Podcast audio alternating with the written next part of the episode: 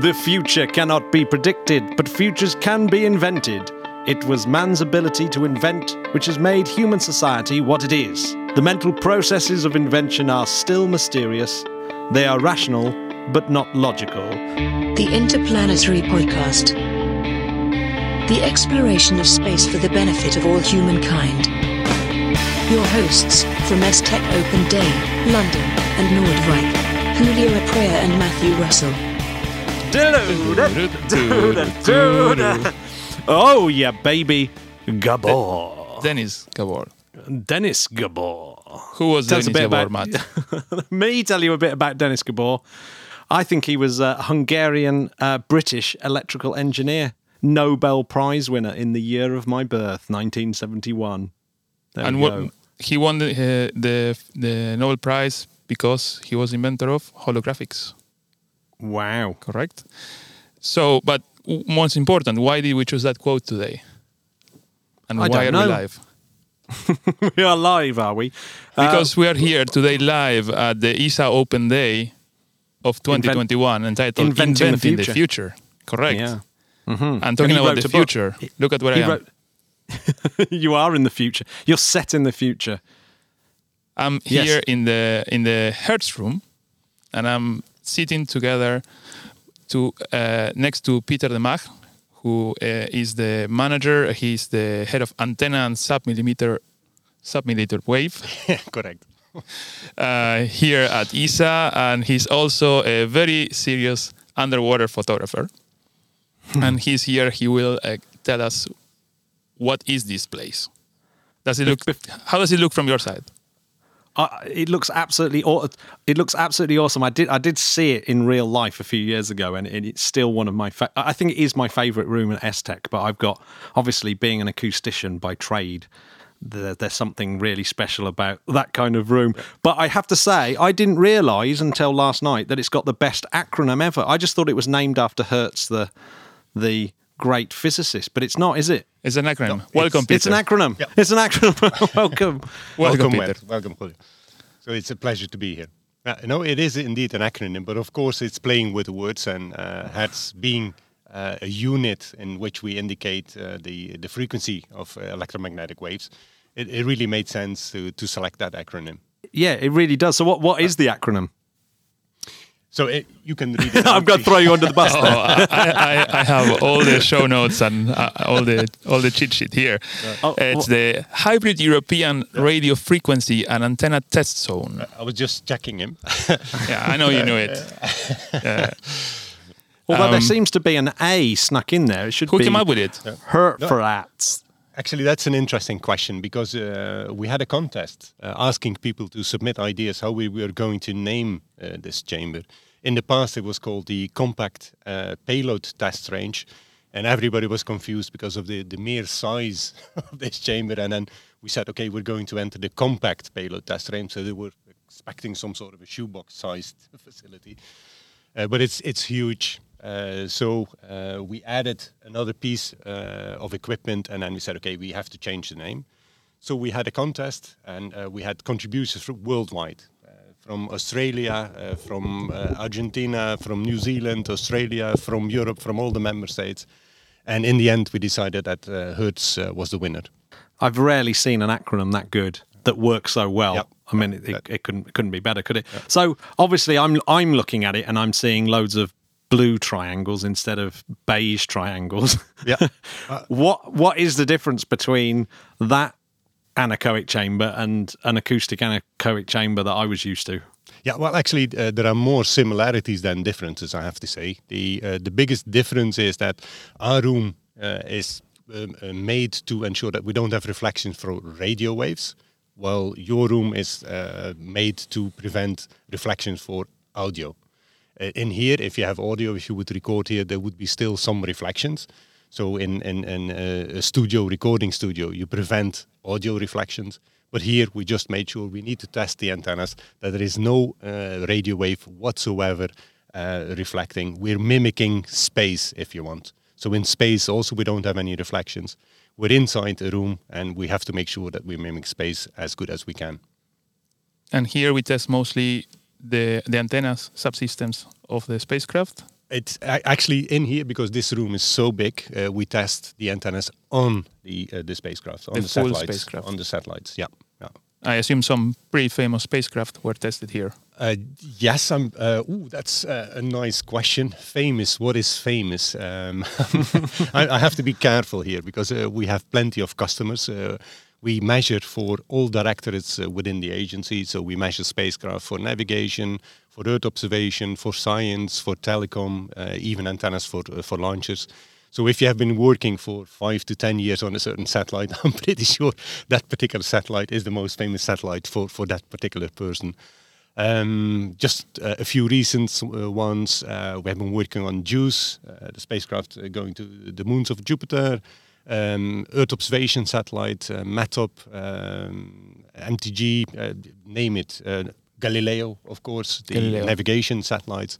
So we had our fair share of uh, measurements here. Excellent. Yeah. Yeah, I love the fact that you're doing juice there because that, yeah, that's a very exciting mission coming up, right? Yeah, yeah. Yeah, I'm assuming that, that you're what you're actually checking is whether these things can communicate Correct. with each other and and Yep. and and what the what the downsides to that communication might be. Is that right? Uh, correct. The um, I think a common mistake uh, that people make is that they test an antenna standalone. Actually, you were hinting at that. And then when you install it on a spacecraft, actually the radiation properties of that antenna change. So you have to do testing uh, of the full system at any point in time. So um, you really c- can create nulls. Uh, so basically, no transmission in the direction to Earth if you're not careful. So we have to do that test. Yeah, that I mean that would be pretty awful, wouldn't it, if you sent Yes, something off to yes. off to Yeah. Jupiter and it Yeah. and Yeah. it just so happened to be sitting in the shadow of its own spacecraft. Yep. Yeah. Now, I think the, the camera that we have here does not do justice to the room. I have to say it's it's huge inside here. Of course, you have to fit full satellites in in it. Uh, but one of the questions I had, it also has a very particular shape, which I find it difficult to describe. Maybe you can, but I was wondering if this Yep. the shape has something to do, or is this all about the, the blue cones that do the magic? It, it, it's a combination, of course, of uh, both. Um, like I already said a little bit in, in the beginning, uh, we have to mimic space. So um, there are a couple of things that we have to do. And the reason, the, in the good old days, when I already said the, the previous name was compact payload test range, is that it is, in according, uh, you know, to our definition, it is compact because what we're trying to mimic is a spacecraft hundreds of kilometers, thousands of kilometers in space, and we do that in tens of meters. Yeah. So uh, I don't know if you can see the big white mirrors, Matt. Can you see the big white mirrors? I can, yeah, yeah, yeah. Yeah, so- Just right on top of my head. Yeah. yeah, He's Julio's blocking wearing them. Um, those are uh, very important. So uh, we have a transmitter for the viewers, uh, probably I think you on you- the left. mm, The viewers on the left, yeah. Um, so uh, we transmit a signal, which is a sphere, and then the two mirrors, what they do, they actually shape the sphere into a plane wave. And the plane wave is important because that is what the satellite sees when it's hanging in space thousands of kilometers above the Earth. So that's one thing. So that is important for the shape of the room. And the second thing, if you're in space and uh, your antenna doesn't collect the radiation, what actually does happen is that the radiation just goes into deep space and never comes back. So you don't get any reflections. And in that case, the cones are super important because they prevent any reflection going back. So the uh, the shape and the white uh, large reflectors that you see make sure that in tens of meters we create a distance equivalent for the antenna as in deep space, and the cones make sure that we don't get any reflections back. So, so it, it simply it's just you're you're mimicking the the distance that these things are away because when you transmit, obviously you're transmitting in a, in a kind of point source ball. Yep. Yes. but by the time Yes. it gets out to space, it, it looks like it's it's Yep. flat straight waves. Okay, yeah. Yeah. So if, if you're very far away from a sphere, the radius is so large that actually you don't see that it's a sphere anymore. You just see Yeah. a very small piece of that sphere, and actually it looks like flat. Yeah. Ju- I just about get it. but presumably that's yeah, that's I guess that's why when the sun's so far away, it it it it casts very sharp shadows, right? And that's that's why you can tell that flat Earth people are completely bonkers. one, of the, one of the reasons. I'm not going to comment on that one. I'm going to use the anal- uh, analogy of the the waves in the ocean. So if you go to the beach, actually what you see is a plain wave, a plain wave coming towards you. And it has started somewhere, that wave. Yeah, but the effect we see is just like a plain wave coming towards us. because it's, it, the curvature has it's so wide that you don't see it exactly. anymore. Yeah. yeah. Exactly. By the way, uh, are you aware of any other facilities like this one around the planet? Um, yes, um, uh, there are several. The, the more interesting bit to highlight is that uh, ESA has a function of trying out new technologies. And uh, this is a very good example where um in the early days, and I'm talking back probably 30, 35 years ago, people didn't really believe that this was a, a method that was useful to measure antennas in, in, in space so that it, you know, it didn't, it would never work really well.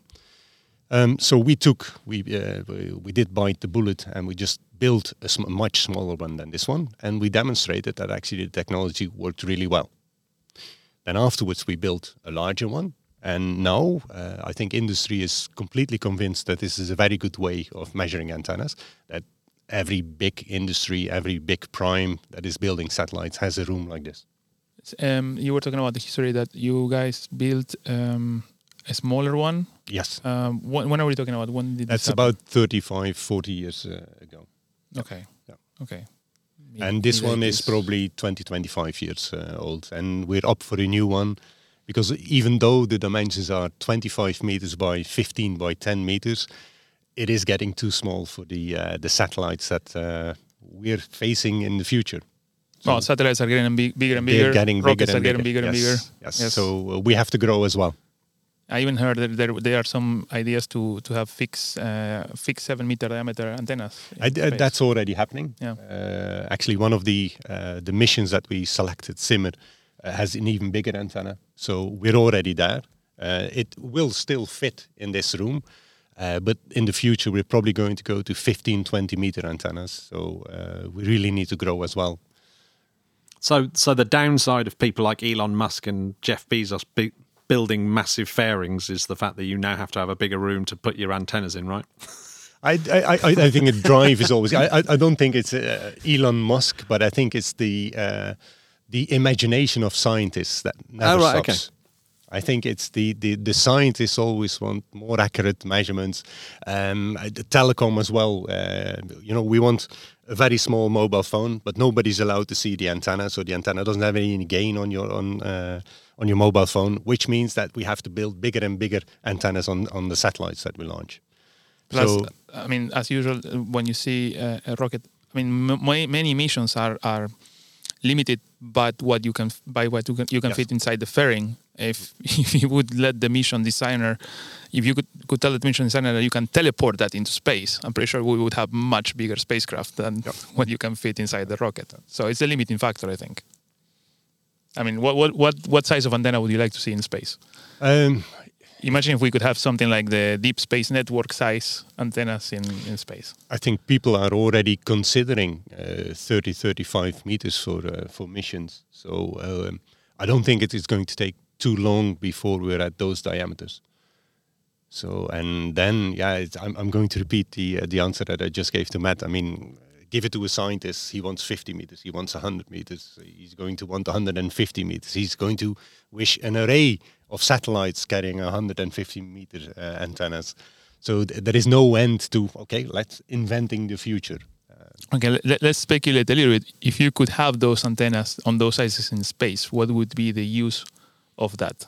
Would it be to communicate with deep space uh, probes, or would you do some sort of science as well? Could you? I, I, I think the um, the communication. Um, I think yeah, at one point in time, um, you want more data, so that translates into a bigger antenna, but that's probably going to flatten out. I think scientific uh, use cases are the ones that will never stop. So uh, the imagination of people is is endless. So uh, they want to have with higher resolution images of, for example, what Hubble already does. We want to improve on that. We want to go to a factor of 10 better, 100 better, 1,000 better. Um, so science, I think, will always be the driver for crazy stuff in, in terms of very low frequencies, in terms of very high frequencies, in, in resolution. And uh, you just name it, it's endless, really. Yeah, because I guess the, the yeah, using antennas in space isn't just about communications. Presumably, you can do things like pass radio waves through objects and and see what they look like inside, and all those kind of you know scientific things that I can barely scratch the surface of. Yeah, and um, what I always find amazing is that a lot of people look at the same object in space. It could be a galaxy or, or whatever, but if you're using different frequencies, and uh, different frequencies could be X-ray, could be UV, could be infrared, uh, radio, uh, radio waves, the, the, high radio waves, the low radio waves, you get different information from each of those measurements. So uh, sometimes it's difficult to explain to people, but going again to look at exactly the same thing, but slightly different frequencies, and then they're like, "Yeah, but you already looked at it." But the science is completely different behind all of these measurements. Yeah, I mean, I, I think I think the general public, on the whole, don't understand that light that we only see a sort of small chunk of the light yes. spectrum and i guess that, that it's like well it just if you can keep going up and you keep going down there's there's either side and you and you can use electronic eyes to see that light. Yeah correct. I, I mean a, a, good example is if it's foggy. Actually you can't really see light very well but radio waves can penetrate. So you clearly see the advantage of looking at different frequencies at exactly the same object yeah, I mean, I suppose even your mobile phone is really looking at the light that's coming into it, right? you could you could say it like that, yeah. Just a slightly yeah. different pair of eyes yeah. than we yeah. have. I mean, on that note, I think we need to. It's going to be a little bit hectic today because we will have to be moving from one interview to the next. So, oh. Peter, um, uh, thank you so much for uh, My pleasure. To, I think Absolutely. I think I think I think it would be interesting to have him for a full podcast one yeah, of these days. yeah, that's the problem. We're used to doing like sort of hour and hour and a half type uh, ramble chats with our guest. Yeah. so I guess yeah. we need to get out of that mode. yes. But I'm going to uh, pass over. Thank you, Peter, and yeah, we'll see you in the next uh, next time. So now we are going to uh, we have another guest today, a surprise guest. Um, we have a question from someone if this will be uploaded to our Spotify account later. Yes, Matt, I think the idea is that we will take these different interviews and we will put them in the main podcast, right? Yep. Yeah, yeah. It'll be all coming out in various podcast episodes available on all platforms, including Spotify and iTunes. So look who look who we have here. Uh, um, a veteran of the podcast, let's say. He was already yeah. with you uh, in episode 50. Franco Ongaro, wearing two hats, director of uh, tech here at ESA, but he's also the head of site here at ESTEC. Welcome, Franco, to the Interplanetary Podcast. Thank you, Julio. Well, welcome good back. afternoon, everybody. welcome back, indeed. Actually, you, you were in the podcast before I even heard about this podcast. well, surely you heard about it before then, really. That's the only advantage of being old enough. so um, yes, uh, camera is there. The public is watching us there. Okay. Um, the microphone, and um, I would say we start with the next interview. Uh, well, Franco, thank you for joining us here today. I assume you are having a busy day because this whole event happening at, here at ESA um, this event it's an ESA Open Day, and yes, but yesterday we had an on-site day here in ESTEC, and one of the reasons why I wanted I wanted to ask you here for everyone is if you could tell us a little bit as head of ESTEC a little bit of the history of this site. Um, how did it came to be this amazing campus that we have here? All right, that's uh, that's an interesting question. Um, it takes us back to the very birth of the European Space Agency. This was uh, basically the same two scientists who have uh, started CERN, uh, Amaldi and Auger, and they realized that as much as Europe needed a CERN for nuclear research, it needed a CERN for space. And that was uh, the whole starting point what at the time was the European Science Research Organization and European Launcher Development Organization, which merged in 75 to become ESA. Uh, when you start such an organization, then uh, you expect that uh, there'll be centers uh, to run it, like CERN is in uh, Geneva, and uh, they started looking around for where to put what. Uh, the headquarters went to Paris. Uh, one scientific center went to Frascati near Rome, Esrin today. Uh, the operation center went to Germany, Darmstadt, ESOC. Uh, and of course, it was clear to everybody back then there was no company able to build a satellite. So they had to build a factory for making the first European payload satellites. And uh, they decided it had to go to a small country. Uh, and which small country were part of ESA at the time? Well, the Benelux uh, and Norway. Um, and uh, uh, of course, Switzerland as well. Now, Switzerland already had CERN. Uh, Euratom was in Brussels. So the Netherlands came forward with a very convincing offer to have their technical center built there. And this is how they decided first to put it in Delft. Then you have to realize that Delft is on a polder. And if you have to shake big spacecraft, you need very heavy machinery. And that heavy machinery would probably sink in the polder. Mm-hmm. So that's why we ended up here on the dunes between Noordwijk and Katwijk. Oh, I find it counterintuitive that. Uh, no, because we have to to keep up the test center where we are. We have uh, uh, iron, I mean steel poles that go down 25 meters in the sand and are keeping us very well stable. And the, the sand itself is emerged with respect to the polders. So it's a very stable uh, substrate on which to build ESTEC. The building started in the early 60s and uh, it ended around 65, 66, and the center was officially inaugurated by Princess Beatrix, who then became queen, and now is again princess. Uh, and uh, quite a career. Yeah, and and we we were uh, uh from there onwards. Um, the site uh, saw all of the missions of ESRO and uh, ELDO being developed. Um, clearly, from the very start, if you look at the way ESTEC is, you can do that on Google Earth or uh, on our website, you recognize the making of a factory. There's a big, long, central corridor in which spacecrafts were to be assembled, and there are fingers perpendicular to it, which have the laboratory and where the parts for making the satellites were built. And it all ended up here in the testing center where the satellites were to be tested and then flown back. In time, of course, we fulfilled our mission to create an European industry. And today, European industry is second to none uh, in terms of uh, competence, quality, and capabilities. And in that way, uh, we have transformed our own uh, work.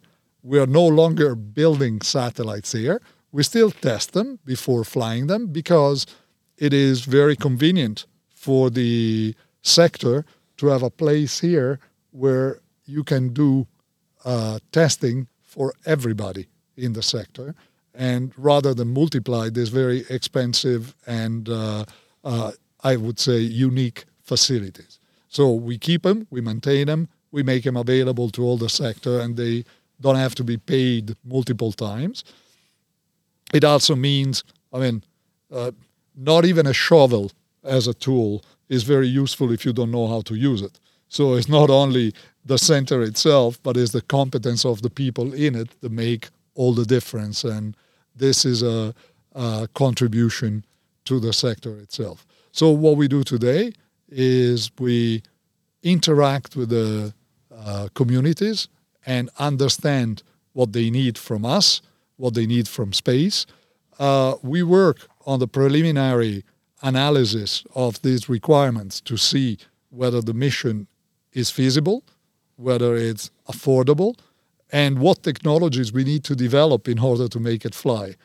Uh, and once our member states agree with it, then we go ahead, contract with industry to develop their mission, manage the industrial work, and at the end, they all come back here. We shake them, test them, fire them, and uh, see if they work, and then they go out and go to be launched and go to space. In the next few months, we'll have a whole Ariane 6 uh, upper stage in one of these testing rooms. Not, not in this Yes. one, I think. Um, And, and uh, yeah, I can't wait for those tests and to see it here. Absolutely, absolutely. It's it's there. It, uh, with- with obviously the, the the theme of the uh, open day is inventing the future. Is is S, what's what's ESTEC's kind of um, place in terms of uh, technology development? Well, basically, we have uh, uh, conventionally we say you develop technology looking at it two ways. One is what we call uh, technology pull, which means our scientists come up and say, "Hey, we want to look deeper into the universe in order to see what dark matter is made of." Uh, yeah, or we want to catch uh, waves, you know, gravitational waves. That's LISA. Those are spacecrafts at millions of kilometers from each other, kept very precisely by laser in position, such that when a uh, gravitational wave passes, this moves one of the satellites with respect to the other, and we can detect it. Now, uh, the scientists imagined this mission before the technology to make it is there. So we work on that technology to provide them with that capability. So this is what we call mission pull. Uh, how are you going to do this? Uh, in a sense, we have here in front uh, the example of uh, James Webb. Well, you can clearly see that it doesn't look like any other telescope we've flown before. Uh, why? Because if you have to make a mirror that big, it won't fit into the fairing of the launcher. Exactly. So you have to make it such that it folds in space. And that is the technology we need to invent in order to be able to fly a mission like this. You happen to have the, the folded version right next to you. yeah. by the way. exactly. And uh, and by the way, there's BepiColombo who's just passing in front of uh, Mercury these days. So don't forget to go and watch the pictures. We saw him yesterday for the first time, um, Incredible and and they're on our website. Now, uh, BepiColombo wouldn't have been possible without electric propulsion because it would have just required too much fuel to do the mission with conventional chemical propulsion. So, electrical propulsion is one example of the opposite, is what we call technology push. People started thinking that in space you can fire an engine for a very long time with a very low thrust and still gain velocity all the time because there's no resistance. And therefore, uh, just by accelerating very rapidly ions out of an electrical engine, you could actually get to Mercury. And all of that with the power of the sun without having to bring with you chemical uh, energy. And this is an example of what we do inventing technologies which do not exist yet, but they can enable a new thinking about missions that we couldn't do before. So, how do we select? Well, we select on the basis of what's needed by the missions we have on the books, and we select on the basis of what technology is actually providing us with the best promise for future missions.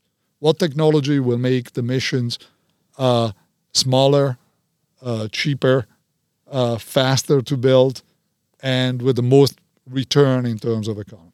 Yeah, NASA has the technology readiness level scale. Is is that is that used by ESA as well? Is that a, or, or do you have your own system? No, no, this is by now an ISO scale, so Right. we use the same. Um, and uh, if you if you're curious about our technology, uh, if you go on our website, you will find a document which is the technology strategy of ESA, and it's quite interesting because we have uh, what we call ten competence domains is uh, 10 groups, informal, of our experts who are looking across the different organizational units at what technologies we need for the future. And at the same time, in that document, you have the requirements from our mission. So you have two, the two together, the pull and push, and it gives you a very wide spectrum of what we're doing. And of course, we gave ourselves some very tough targets for the near future, uh, as near as 2023 and uh, 2030. Uh, by 2030, we want to reverse the contribution by Europe to the problem of debris in space, which means we don't want to create any more debris, and we want, if possible, and we're working on that mission, ADRIOS, to remove uh, debris that's up there. Uh, we want to be 30% faster in uh, getting our missions launched with respect to the time we take today. We want to be 30% faster in including new technologies in these missions because one of the problems is we push for new technologies, but very often the uh, mission managers tend to be very conservative. So you need to somehow force them to adopt new technology, which is always a risk, of course. And finally, we want to be one order of magnitude more cost efficient with every new generation of spacecraft. And this may sound very difficult to achieve, but if you compare a mission like Hipparcos, which measured 1 million stars, and a mission like Gaia, which measured 2 billion stars, so three orders of magnitude better, in actual uh, equal um, cost, meaning factoring Yeah, the return on the cost. factoring inflation, uh, they costed the same amount of money, but one had three orders of magnitude the performance. So that that is what we can achieve from one generation to the other. So those are very ambitious uh, uh, goals that we've given ourselves for our technology to develop. You mentioned something very interesting with the mission managers, because if I understand correctly, then uh, some technologies we start developing them before even there's a mission for them. Yes. Because if you would study that mission development at that time, that mission would be very risky to to engage in, right? But then you mentioned as well the, the mission managers uh, maybe being a little bit. Uh, I would not say scared, but uh, Oh, shy about conservative. about getting this this this uh, new technology. Um, can why why is that? You mentioned risks. Well, it's basically that, um, and this is uh, an interesting question. It's a very good question because um, our mission managers have a very tough job. They have to guarantee that the mission uh, gets done and is successful. We we have missions that cost anywhere from half a billion to a billion and a half, and if you look at uh, uh, James, James Webb, then you're looking at a 15 billion like uh, mission. So uh, it's a huge responsibility for a, for a mission manager. And if he's known a certain technology and it worked well in for past missions, and he's taking so many risks on new technology on his mission, then he's probably trying to minimize the additional risk to his own mission. Uh, and and there's something which is very typical, which is flight. You can simulate a lot on ground, and that's what we do in this area. But the real uh, proof is in the pudding, which means is to fly the technology and see how it behaves once it's in space, because that gets you through the full cycle. So one way we've found to shortcut this, uh, uh, let's say, barrier and to give more confidence to our mission managers is to have what we call IODs, in orbit demonstrations. These are small missions which have a very low risk in terms of cost and even exposure to the public if there's a failure. And they allow us to fly these technologies ahead of time very quickly and prove to the mission managers that these are technologies that do indeed work in space. They've been launched before. So we gain for them that confidence that allows them to to, to demonstrate that they work before exactly. using them on a critical Exactly. mission, Exactly. correct? Precisely, precisely that. Julio. Yeah. I mean, I mean that's something I've spotted with kind of space missions. Is sometimes you've got this technology lag where you've got technology that's available on Earth that that obviously takes some time to get out into space because you've got to kind of prove its space worthiness before you before you send it. So you've got solar panels that are much better on Earth than than the ones in space because you're not sure that they'll work in space. Yep. But Well, uh, actually, I must admit uh, the solar panels are um, a tricky example, meaning today the most performant solar cells are going to space. They're the uh, there are quintuple junction uh, cells, and they're about 37% efficiency. Um, the only problem is they're a little bit too expensive to put on the roof of your house. so that's why you don't see them uh, yet uh, going on the roof, but you will. I mean, uh, frankly speaking, space was the uh, world that took uh, solar cells out of the lab and into practical use because we didn't have an alternative in space. No, no uh, hydrocarbons to be used for energy in space, so we had to find another way. Uh, but where you're really uh, right is if you take uh, uh, Julio's uh, um, my cheat sheet. yeah your your mobile phone and you put it through the works here and you also irradiate it with the kind of radiation it will get in orbit uh, it will not last very much. And in order to make sure that the electronics we put in space will perform reliably we need to actually make it space proof and if you look at a world where uh, new electronics, uh, new generations come out every six months, uh, and you think of the typical space mission time, which is about, you know, Uh, depending on the complexity, anywhere between three and 10 years, then you can understand that the moment you take a decision on the technology, by the time you fly, you're like three or four or five generations behind what you can find on ground. But the difference is you can rely on that one not to fail on orbit. Hmm. And it's not only failure per se, but it's also, for instance, the reliability of one digit or a one and plus, a plus changing into minus or something like that. Something that you don't want to happen to your critical uh, systems. Now, the interesting things on IOD missions, and we've seen it on GOMX-4 and on uh, PhiSat. There are two CubeSats. They were the first two spacecraft to actually fi- fly an NVIDIA card, which is a card made for use with artificial intelligence.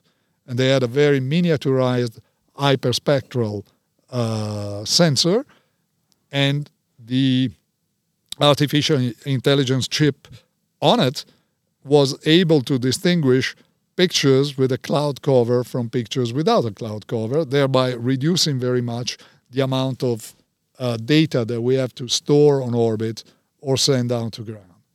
And of course, a CubeSat cannot have a huge antenna, so the, the data rate at which you can send down data is very reduced. And but this is why because it was a one year duration mission. It was a very cheap mission.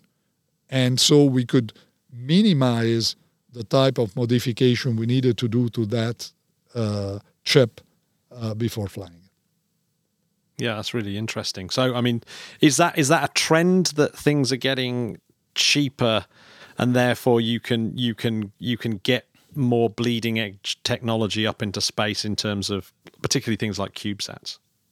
Absolutely, yes. Absolutely, yes. And it's miniaturization and the IT world is coming to us as well. So if you look at the performance of the camera on the phone of uh, Julio, uh, to have that performance 10 years ago, you had to have a camera like this. which I also have. Yeah. Yeah. and that, that, that is how, that is how basically uh, that allows us to really miniaturize. And of course, as you reduce the size of your spacecraft, then you also reduce the material cost of the spacecraft, but also as well the launch cost, which are a big factor into into getting to space. So all of this reduce your exposure uh, and your risk for that mission. So your mission manager can really take some risks, and it's important because it allows to demonstrate what capabilities we can then work on for the larger mission.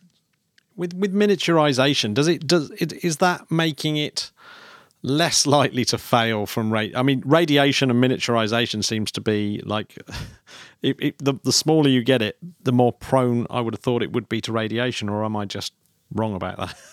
or is there no connection?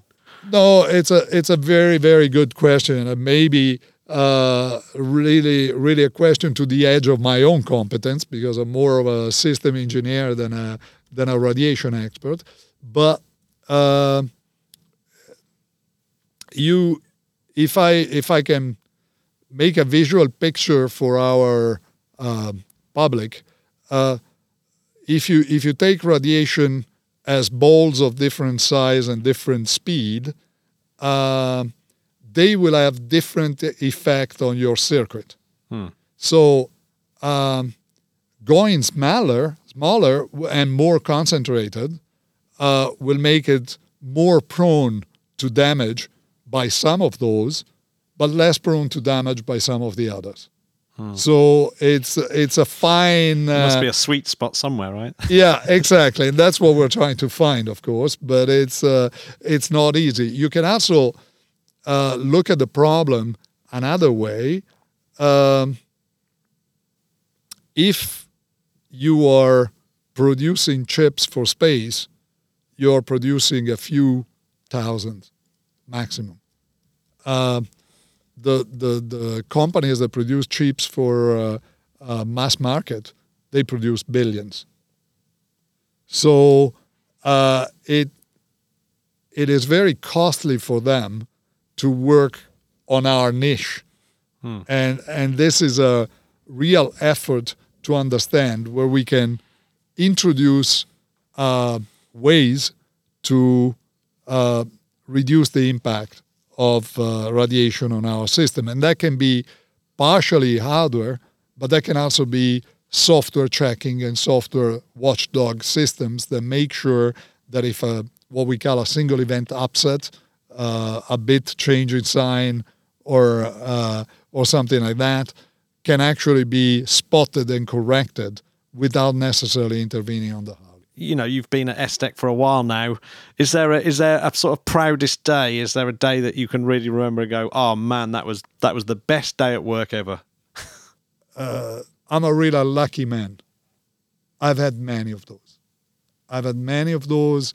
Um, you have to understand that uh, I there are about three thousand people in ESTEC, and I would say all of them are way smarter than me.